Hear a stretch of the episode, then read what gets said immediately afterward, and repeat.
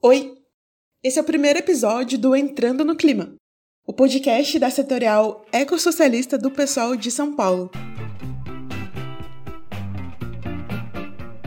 Não posso respirar, não posso mais nadar. A terra está morrendo, não dá mais pra plantar. Se plantar não nasce, se nascer não dá. Até pingada boa é difícil de encontrar. Entrando no, entrando no, entrando no clima. Eu sou a Jane Hambacher, sou militante ecossocialista do PSOL e estudante de administração pública. E eu sou Marilupe, eu sou militante ecossocialista e feminista e estudo literatura em São Paulo.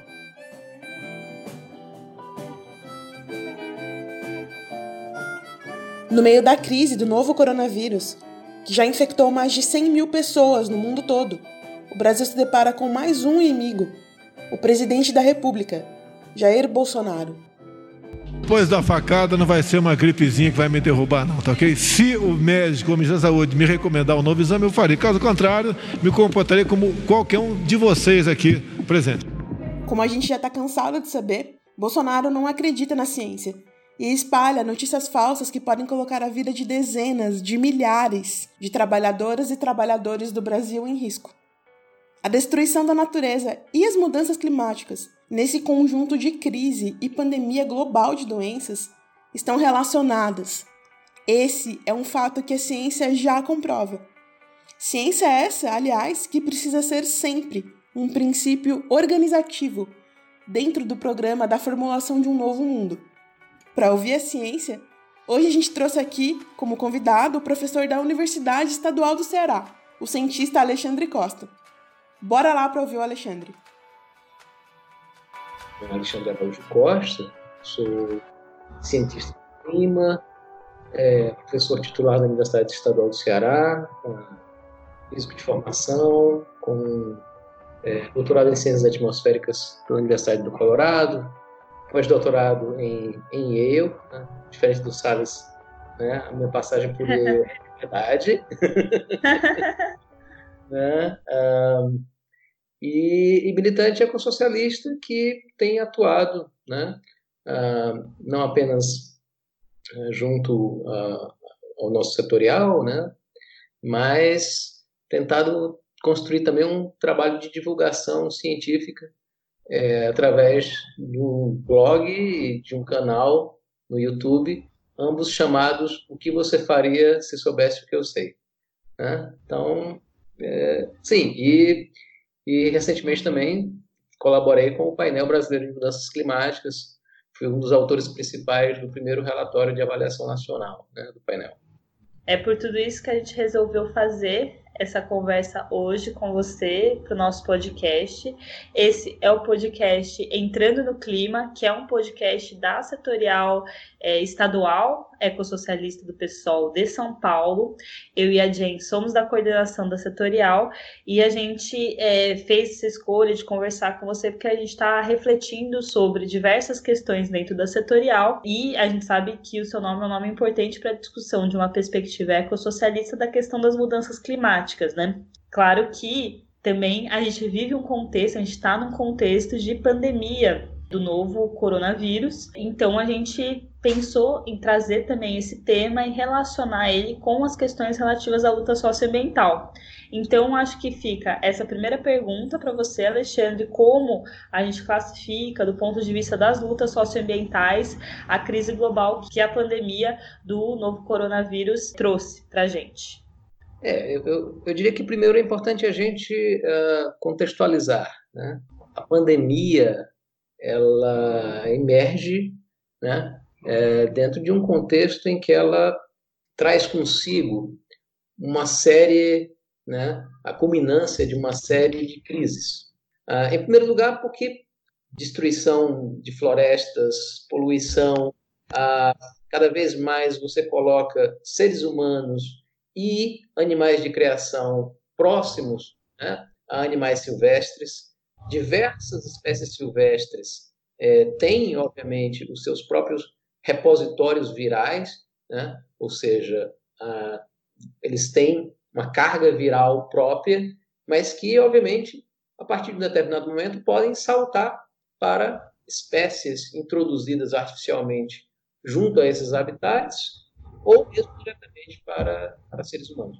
Então, o risco de passagem do vírus né, desses ambientes originalmente silvestres para o ambiente antropizado, invasor, era, na verdade, eminente. Né? Isso é, já vinha sido discutido há, há bastante tempo. Né? Então, seja ah, de morcegos, dromedários, pangolins, é, ah, patos que migram, qualquer que seja é, o, a, a, origem, você tem diversas oportunidades, na verdade, para os vírus, né? através de mutações ou não, confinamento em massa, em escala industrial de animais de criação. Grau de confinamento animal para consumo de carne cresceu exponencialmente, ao ponto que nós temos hoje mais de 300 milhões de toneladas de carne sendo consumidas. E no caso das aves, a coisa não é muito diferente. As, as aves, os, os rebanhos, são, obviamente, também um ponto é, uh, gestacional né, para, para essas pandemias. Fora que nós temos outros aspectos. Né? Um deles é que a globalização levou a uma mobilidade inédita. Né? Hoje, em questão de horas, todas as grandes cidades do mundo estão conectadas. É, basta, obviamente, um indivíduo com infecção, né, portando uma infecção, para espalhar o vírus pelo planeta inteiro. Fora que, por último, mas não menos importante, a mudança climática altera também as condições é, de transporte de patógenos, em vários aspectos né? seja pelo derretimento de geleiras e de permafrost, que vão, que já estão despertando, que vão despertar vírus e bactérias adormecidos por dezenas ou centenas de milhares de anos, uh, seja pelo fato de que uh, mudanças ambientais, mudanças de temperatura, mudanças é, nas condições oceânicas, levam espécies silvestres a migrar do seu habitat original em direção a outros espaços em que elas possam sobreviver. E nessa migração, obviamente, vão encontrar, é, vão haver encontros de espécies inéditos. E isso, obviamente, é uma condição né, de transmissão ah, de vírus, de microorganismos, de ah, disparo de diversas doenças em espécies silvestres. E pelo efeito cascata que eu debati com vocês, uh, podendo levar, eventualmente, isso a chegar à espécie humana. Então, percebam que, assim, nesse aspecto, uh, a crise detonada pelo coronavírus, ela é uma expressão, ela precisa ser pensada pelo conjunto dos lutadores e lutadoras socioambientais como um demonstrativo, como algo terrível, trágico, etc., mas, ao mesmo tempo, é, que nos oferece uma série de lições, uma série de elementos de análise. Né? É, e, obviamente, ah, embora óbvio, as nossas energias estão voltadas fundamentalmente para, para salvar vidas, para ah, evitar é, tragédias, para reduzir o impacto sobre as maiorias sociais. Né? Nós, a gente vai falar mais sobre isso adiante, mas a gente pode deixar de, de dizer que essa crise global de pandemia ela precisa trazer à, à luz esses aspectos do próprio modo de, de desenvolvimento capitalista, criticando degradação de habitats, uh, caos climático é, e a própria produção é, animal, né? a própria produção de carne em escala industrial, como a gente tem visto. Nossa, obrigada, Alexandre. Acho que entra bastante mais em detalhes de uma coisa que a gente, enquanto militante ecossocialista, a gente percebe que é a interconexão, inclusive, entre esse tipo de, de fenômeno, né, esse tipo de coisa e os processos que a gente relaciona com mudança climática, mas em geral com os processos de destruição da natureza. Apesar disso, a gente percebe no próprio movimento ecológico uma multiplicação de algumas análises que vão num caminho que a gente considera, enquanto socialistas, né, os ecossocialistas são socialistas, problemática, que são análises que vão num sentido quase anti-humanista, como se o ser humano em si fosse o problema, como se, inclusive, que jogam algumas coisas como se esse vírus fosse uma espécie de sistema imunológico da Terra, como se tivesse justificadas várias mortes, para que os seres humanos percebessem que estão destruindo a natureza de alguma forma, né? Tem gente que até está chamando isso de ecofascismo, alguma coisa assim. O que, que você acha disso? O que, que você acha dessas análises? Como ter essa análise? Como usar essa reflexão? Perceber que tem relação com os processos de destruição da natureza, mas é, manter né, uma, uma percepção sobre a perda humana, que é esse, essa pandemia, o significado de morte que ela tem para a própria humanidade de fato, eu, eu acredito que a gente tenha que ter muito cuidado com, com o discurso que é trazido, né, de que ah, nós é que somos o vírus e, né, como você colocou, o, o, o, o SARS-CoV-2, né, seria o sistema imunológico, seria a, a vacina da, da Terra contra, contra o vírus humano, ou exagerar, né, é, a capacidade regenerativa da natureza a partir de dados, alguns reais, de fato, né, de redução de concentração de poluentes sobre grandes metrópoles ou melhoria da qualidade de, de água nos canais de Veneza, seja lá o que for. Né? E, e aí, realmente, assim, ah, não que as pessoas façam isso necessariamente com uma visão ah, elitista, eugenista, etc., mas abre-se um flanco, né? que é um flanco perigoso. E eu, eu queria, assim, antes de mais nada, a gente entendesse que a crise ecológica, e aí eu acho que a gente já conseguiu falar bem da conexão entre pandemia e crise ecológica. Crise ecológica tem tudo a ver com desigualdade. Né? É, uh, eu, eu, dialogando aí com a cultura pop, né, eu, eu diria que assim, Thanos não precisaria, mesmo que aquilo ali fosse uma solução, exterminar metade da humanidade. né? boa, é, até por uma questão matemática. Basta a gente pensar, por exemplo, que ah, enquanto um habitante médio de países como Ruanda, República Centro-Africana, Chad, Malawi, Mali emitem 0,1 toneladas de CO2 equivalente por ano, um estadunidense médio emite 16,5 toneladas de CO2 equivalente ano. Isso eu estou falando do estadunidense médio. Se a gente for para os 10% mais abastados nos Estados Unidos, a média de emissão per capita desse contingente de pessoas, que não é tão pequeno, vamos né, admitir, não são apenas os bilionários, é, mas são chega até um, a um certo segmento da classe trabalhadora, né, com um certo grau de privilégios. Esse setor aí emite per capita 50 toneladas de CO2 por ano. Então, a gente está falando, do ponto de vista climático, de um impacto 500 vezes maior do que um habitante médio de um país pobre da África. Né? Então, quando a gente olha um outro número, que é ah, baseado no mais, num dos mais recentes relatórios do, do IPCC, né, do painel intergovernamental sobre mudanças climáticas, aquele que investigou ah, as vantagens, as possíveis vantagens, e são muitas vantagens, como se verificou, de manter o aquecimento global controlado abaixo de um grau e meio em relação a quaisquer níveis acima, seja 2 graus ou ou, ou pior, 3 graus em diante.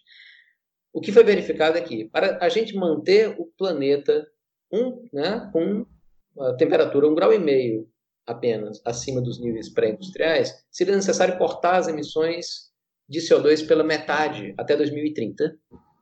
E isso implicaria que as emissões per capita iriam para 2,5 toneladas de CO2 equivalente por ano.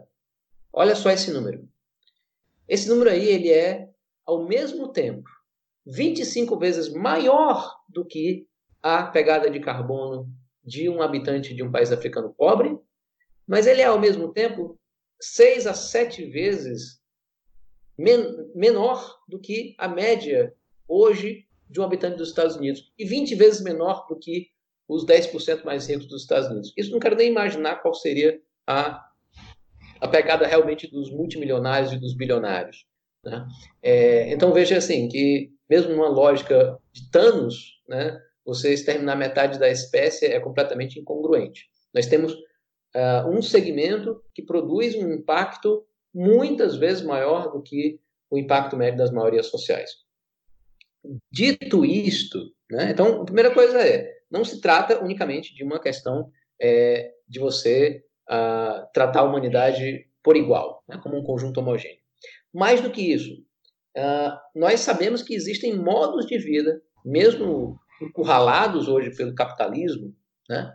É, a gente sabe, por exemplo, que há uma tentativa nesse exato momento de, uh, fundamentalistas religiosos estadunidenses em aliança com setores né, do próprio governo, tentando chegar em, uh, em comunidades indígenas isoladas para trazer, uh, como bem identificou, né, como bem chamou o Eduardo Vieira de Castro recentemente nas redes sociais, de uh, doenças biológicas e ideológicas, né? tentando trazer doenças biológicas e ideológicas para o meio social dos indígenas isolados. A gente sabe que existem comunidades que têm outros modos de vida, que não são ah, nem é, que não são impactantes ou destrutivos ou predatórios como o modo de produção baseado na lógica de produção de mercadorias, que é uma lógica insana e cada vez mais acelerada de extração de matéria-prima e de fontes de energia, é, produção em ritmo cada vez mais acelerado, consumo e descarte. Né? Então, a gente tem realmente um sistema que é insustentável do começo ao fim. Dito isto, eu queria apenas é, que a gente identificasse uma seguinte coisa. Além do que a gente já é, conseguiu verificar né, de queda na concentração de poluentes é, de vida curta, como óxidos de nitrogênio e material particulado na atmosfera, é, seja na China, ou em Los Angeles, ou em São Paulo, ou sobre cidades da Itália, é, é muito provável que nós fechemos o ano com reduções significativas nas emissões de CO2, né? justamente por conta da, da redução da atividade produtiva da redução do transporte, né, que inclui inclusive aviação internacional, é, mas é importante que se diga, isso deve promover uma redução das emissões de 6 a 7%. Ironicamente, é exatamente isso que nós estamos precisando fazer, não de maneira, é, não movidos por uma crise é, dessa forma, mas de maneira planejada, ano após ano. Nós precisamos cortar as emissões de CO2 ano após ano em algo da ordem de 6 a 7%. É, e isso de maneira continuada. Até porque, mais um comentário que eu queria fazer. Né? É, embora a qualidade do ar possa até melhorar, o impacto sobre isso é realmente imediato, do ponto de vista climático, ah, uma redução da queima de combustíveis fósseis, como a gente percebe, não apenas reduz as emissões de CO2, mas reduz também as emissões de aerossóis. E com mais luz solar chegando na superfície, é possível até que nós tenhamos um aquecimento ao invés de um resfriamento, ah, associado a um freio nas emissões de CO2 que não seja, que não tenha continuidade de longo prazo. Né? Então, ah, assim, essa, eu acho que a gente precisa desmistificar esse, esse discurso em vários aspectos. Um, a humanidade não é um conjunto homogêneo, né? É, dois, nós não podemos ter uma mistificação de recuperação é, da natureza a partir de eventos desse tipo, não, nós precisamos de uma saída organizada, coletiva, né? E terceiro, não podemos nos uh, iludir sobre os impactos, mesmo os impactos que a gente acredita que sejam que possam vir a ser positivos sob o ponto de vista dos sistemas naturais. Não, é, porque se a gente não questionar a lógica toda do sistema, em breve toda essa máquina está aí funcionando de novo.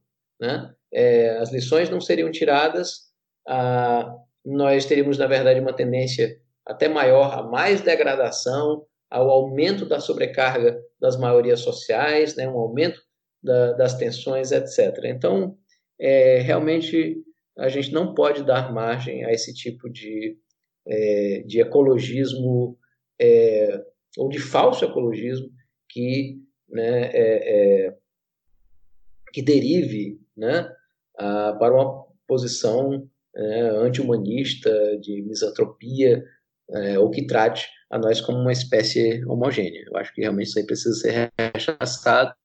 Nós não precisamos de, de neomalthusianismo, de políticas né, que flertem com o genocídio e o extermínio. A gente precisa, pelo contrário, é de justiça, de igualdade, de uma saída que contemple né, uma perspectiva igualitária na, na lógica, na perspectiva ecológica. Eu queria perguntar para você também sobre possíveis soluções, né, para esse momento que a gente está vivendo aqui, porque praticamente o mundo todo está mobilizado agora é, em relação a, a, essa pandemia global né, de Covid-19. É uma crise social e também é uma crise econômica que pode ser sem precedentes, não só aqui no Brasil, mas na humanidade toda. Né?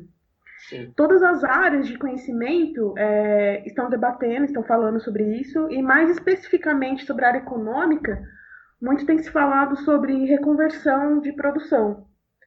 Nesse sentido, e pensando numa solução que seja ecológica, que respeite a vida e que coloque a vida acima do lucro, dentro de uma perspectiva também de justiça ambiental e que seja ecossocialista, o que, que você acha que são as perspectivas que a gente tem reais para superar essa crise, né? Seria um momento, você acha que seria um momento de uma implementação um pouco mais agressiva de uma coisa como, por exemplo, o Green New Deal, né, que é amplamente defendido por figuras como Bernie Sanders e também a Alexandria Ocasio-Cortez nos Estados Unidos? É, vamos lá. Eu acho que uma das lições que não podem é, deixar de ser é, percebidas nesse processo é quanto a maior parte do processo, entre aspas, produtivo de trabalho humano é, na verdade, perdulário, é excessivo. Né? Boa parte do deslocamento, do uso de energia, né, do uso de infraestrutura, do uso de matéria-prima, etc., é perfeitamente dispensável. Primeiro, a quantidade de é, material que é produzido assim, de maneira uh, cada vez mais acelerada, com fins de um consumo igualmente acelerado e, por fim, o descarte. Só para a gente ter uma ideia, um único aparelho de celular, desses né, que a gente carrega no bolso e que a gente mal percebe os 100, 100 gramas, 150 gramas né, que está carregando no bolso, a gente devia pensar de outra forma, porque é, para você pegar é, os elementos metálicos que compõem o celular, né, tem mais de 50 elementos dentro de um, de um único aparelhinho desse, é, seja o alumínio da carcaça, o cobre dos condutores, o ouro, o paládio dos circuitos eletrônicos, o lítio, o cobalto das baterias. Para a gente tirar tudo isso, você precisa extrair 70 quilogramas de rocha da Terra. Então seria muito interessante que cada um de nós, inclusive, pensasse, né? Quando está carregando o celular no bolso, que estivesse de fato carregando 70 quilos de rocha. É, e isso para um aparelho que vai durar o quê? É, um ano, um ano e meio, né? às vezes meses, né? por toda uma lógica de obsolescência programada de um lado, né? pouca durabilidade, ou obsolescência é, percebida. Esse é apenas um exemplo. E tem hoje 5 bilhões de aparelhos celulares no planeta. Quanto, quanto você poderia poupar de energia, matéria-prima e trabalho, né, trabalho vivo, né, é, se a aposta fosse não numa lógica de consumo, mas uma, né, numa, não numa lógica de valor de troca, né, ou seja, de produção de mercadorias, mas numa lógica de valor de uso, ou seja, de algo que realmente é, fosse é, tivesse a sua utilidade como foco, tivesse a, a, o atendimento de necessidades humanas como foco e não a, a, criação de necessidades artificiais e a obsolescência programada como base para, para lucro. Isso a gente pode aplicar para qualquer exemplo. Automóveis. Hoje nós temos um bilhão de veículos automotivos e, em média, esses veículos têm né, uma tonelada de aço. Imagina quanto você precisa extrair de minério de ferro para produzir um único automóvel e nós temos hoje um bilhão de veículos automotivos. Imagine que boa parte do material né, é, de carcaças de automóveis velhos poderia simplesmente ser reutilizado para produzir não novos automóveis, mas é, veículos de transporte coletivo, seja uh, para transporte de massas urbanos, veículos é, sobre trilhos para transporte de carga, que seriam eletrificados, né, e portanto não demandariam o uso de combustíveis fósseis. Imagina só essas possibilidades é, todas. E por que, é que eu estou dizendo isso? Porque eu acho que a gente, é, justamente nessa, nesse momento quase de parada, né, embora nós tenhamos é, uma, uma posição vil de um, de um presidente é, é, que é, fez chacota com a gravidade do problema, né, chamou de gripezinha, é, tenta aproveitar o momento para enfiar a goela abaixo das maiorias sociais pacotes que penalizam, né, é, que pioram as condições de vida é, da classe trabalhadora, que retiram direitos. É, é um contexto em que muitos outros governos, até governos né, posicionados ideologicamente à direita, têm sido empurrados para uma outra postura. Né? É, então, hoje a gente tem a possibilidade de debater né, é, o que se fazer diante de uma emergência. E algumas propostas, como, por exemplo, renda básica universal, emerge naturalmente né, é, para garantir que todas as pessoas sobrevivam, mesmo aquelas que não têm uma colocação imediata. Mais do que isso, é, permite que a gente fale de, para a gente ver como né, muito trabalho é perdulário, ou não tem uma finalidade, né, tem apenas, a única finalidade é gerar mercadoria e não é, gerar valor de uso. Como, imagine, é, por exemplo, indústrias como a indústria do plástico descartável ou a indústria de armas, que poderiam perfeitamente fechar, né? boa parte da mineração poderia fechar. Mas, enfim, é, isso permite que a gente pense em redução das jornadas de trabalho.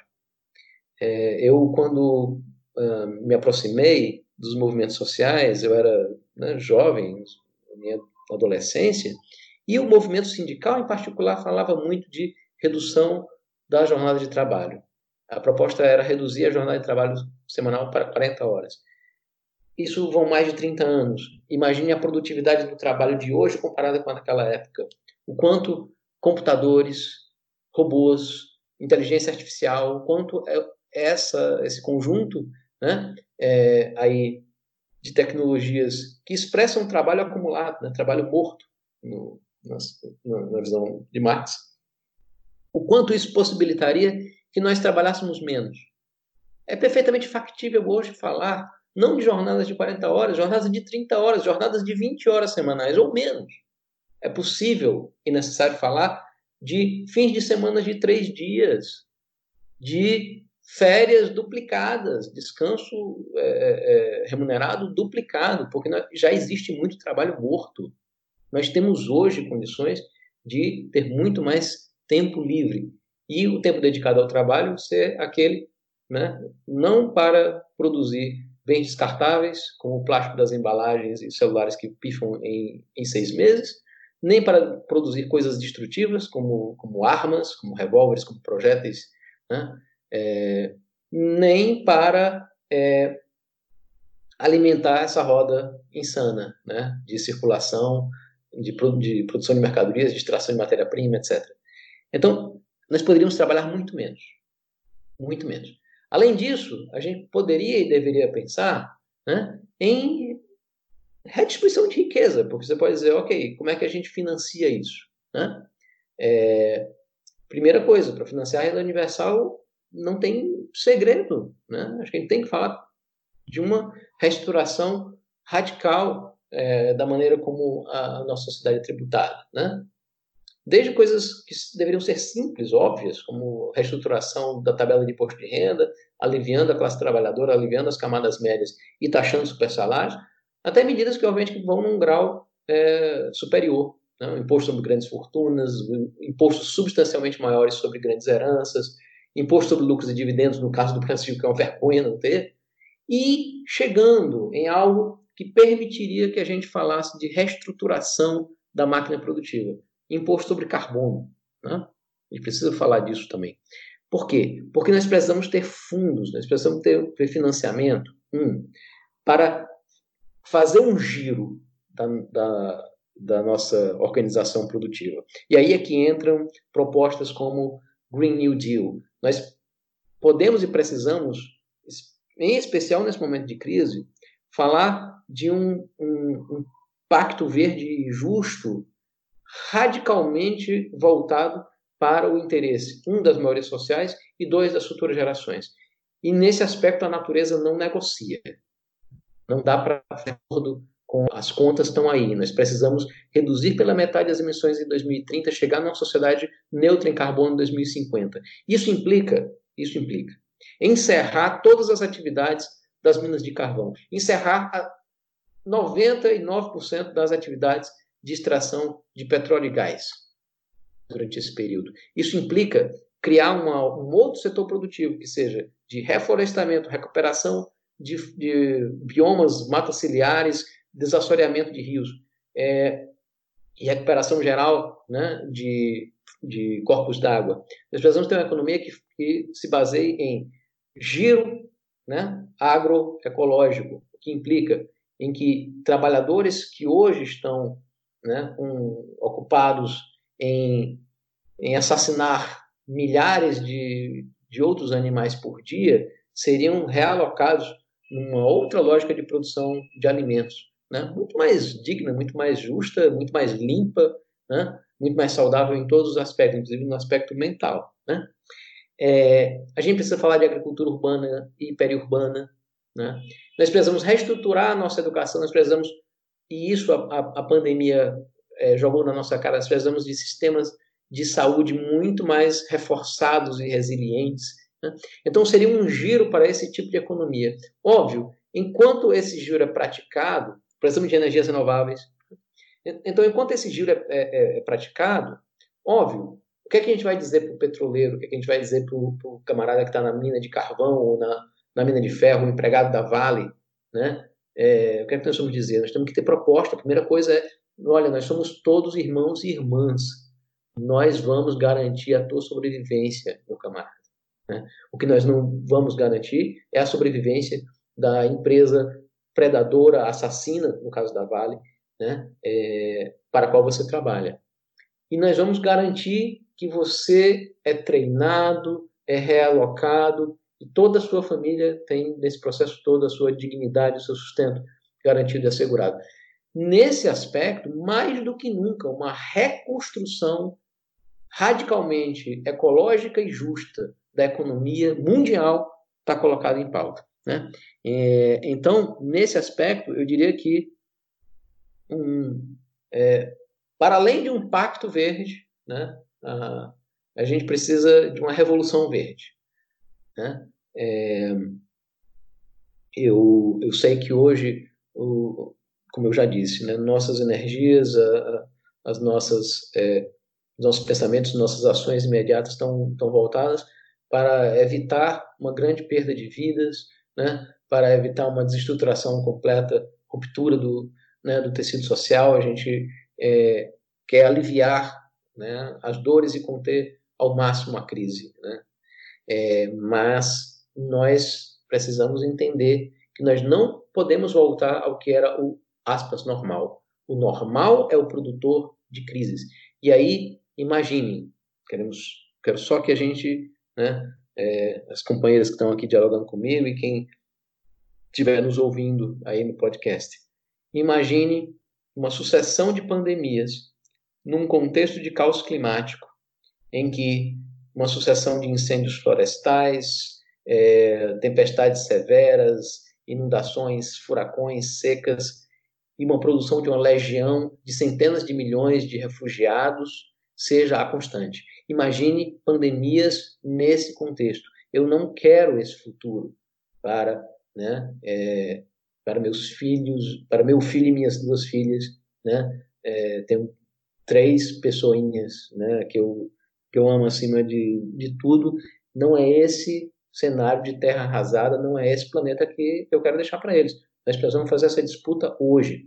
E aí, né, é, eu acho que nós temos uma enorme missão a fazer, que é justamente a trazer à tona, ganhar a maioria da sociedade para propostas né, de algo que, uh, seja com o nome que for, né, de Green New Deal, ou seja, de, de Pacto Verde, representem, na realidade, essa profunda revolução é, ecológica e igualitária né, necessária para, para dar conta do que nós estamos aí é, diante de nós nesse século XXI.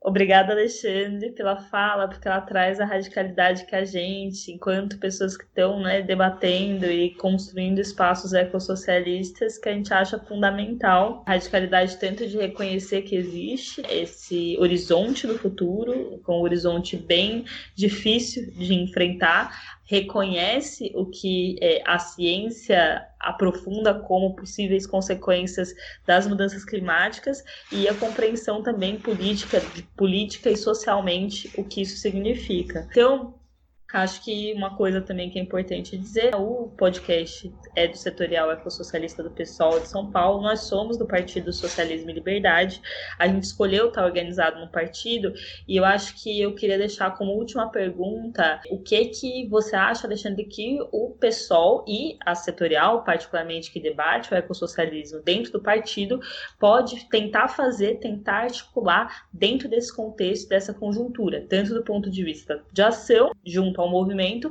mas também do ponto de vista de proposta mais a longo prazo, do, do ponto de vista, inclusive, programático para o enfrentamento da crise. É, é, eu não falo de fora, eu falo de dentro. Eu sou.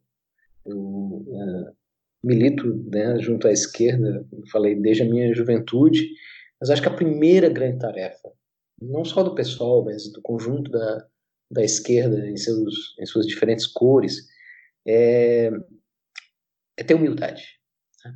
de, de reconhecer a, a profunda dívida que tem para com é, a pauta ecológica, né? com o entendimento é, do mundo a partir da ecologia.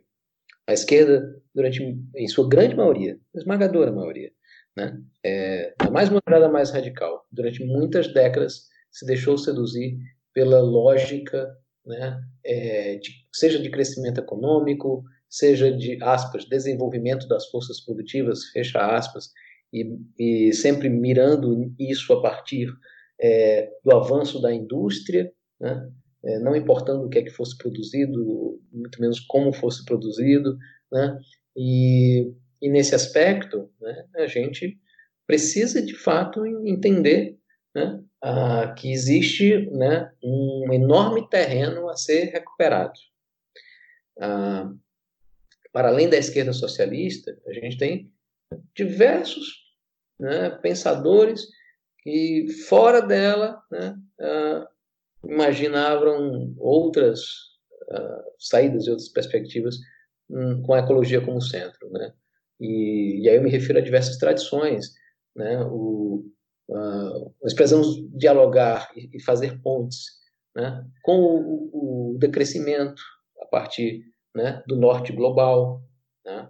É, nós precisamos dialogar muito com as, os pensamentos do sul, né, das maiorias do sul global, uh, das comunidades tradicionais, o bem viver indígena, né, o Ubuntu.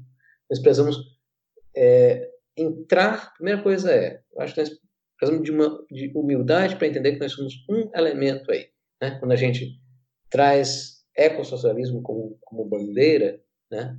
É, a gente precisa, na verdade, chegar é, não na eterna, né, na arrogância tradicional de querer, aspas, dirigir ou, ou, ou, pensar que, aspas, a consciência socialista vem de fora, ou essas coisas todas. Acho que a gente precisa né, nesse aspecto de um, de um, rompimento com alguns aspectos é, ruins da, da tradição de esquerda e trazer o ecossocialismo para esse ecossistemas para esse ecossistema de ideias ecológicas, né? em que o bem viver, né, as contribuições de ecologia social que vieram ah, da fonte do anarquismo, ah, como falei, o decrescimento, a, o pensamento de economia circular convergem. Nós precisamos, na verdade, entrar como mais um elemento. Nesse aspecto, eu acho que nós temos uma grande contribuição a fazer. É o entendimento de que ah, uma, uma sociedade que não seja predatória, não tem uma relação predatória destrutiva para com é, o ambiente que a cerca, né, que a circunda, isso não pode ser feito, atingido na lógica de produção de mercadorias, na lógica de acumulação e concentração, na lógica de lucro. E tampouco na lógica da propriedade privada dos meios de produção. Né?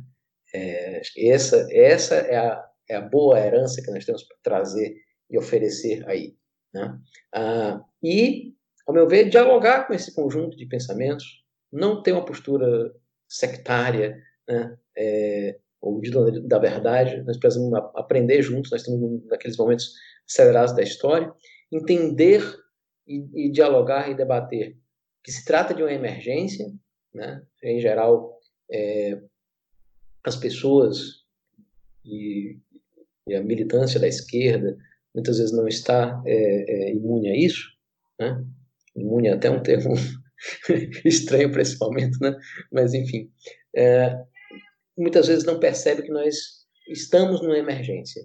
E aí, é, óbvio, é uma emergência cuja escala de tempo é extremamente curta e cuja, e cuja emergência é extremamente aguda, que é a emergência do coronavírus. Mas existe uma outra emergência, igualmente mais grave ainda, né? ela apenas é mais lenta, que é a emergência climática, a emergência ecológica global. Acho que esse entendimento, essa capacidade de dialogar, essa disposição de formular junto, né, com amplos setores, uma saída que seja de fato ecológica e justa, é o que de melhor a gente pode oferecer.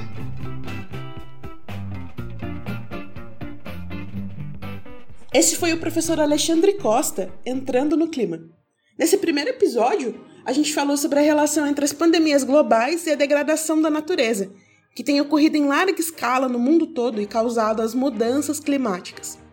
Você já deve ter ouvido esse termo por aí, né? Mudança no clima é o que tem acontecido em decorrência do aquecimento global e da forma predatória como o capitalismo tem explorado os recursos naturais da Terra. Esse capitalismo que polui o ar com as indústrias de carvão e petróleo, que destrói o ecossistema marinho com a produção de plástico descartável em níveis inimagináveis, e que queima florestas para que elas virem pasto em prol do agronegócio. Por isso, nós dizemos que é hora de mudar o sistema, não o clima. Parece difícil, né? Mas todas as áreas de conhecimento estão debatendo soluções ecológicas para o planeta e bolando planos, formas de transição, como, por exemplo, através do Green New Deal, que também aborda estratégias econômicas e principalmente sociais para resolver a crise ambiental e mudar o sistema. Nessa perspectiva, reduzir a desigualdade é ainda mais essencial, e lutar por justiça ambiental é o primeiro passo a caminho de novos futuros possíveis. Então é isso. Logo, logo a gente volta com mais um episódio. Por enquanto, dá uma olhada nas nossas redes sociais da Setorial Ecossocialista do PSOL de São Paulo. Corre lá no Instagram, arroba Ecossocialismo SP, e no Facebook procurando por Setorial Ecossocialista do PSOL de São Paulo. Estamos no Twitter também. Siga a gente no arroba Ecosol PSOL SP. Esperamos que esse momento de crise do Covid-19 passe rápido, que todos vocês fiquem bem e que, se puderem, na medida do possível, fiquem em casa. Ouça a ciência, não ouça Jair Bolsonaro. Um abração e até o próximo episódio.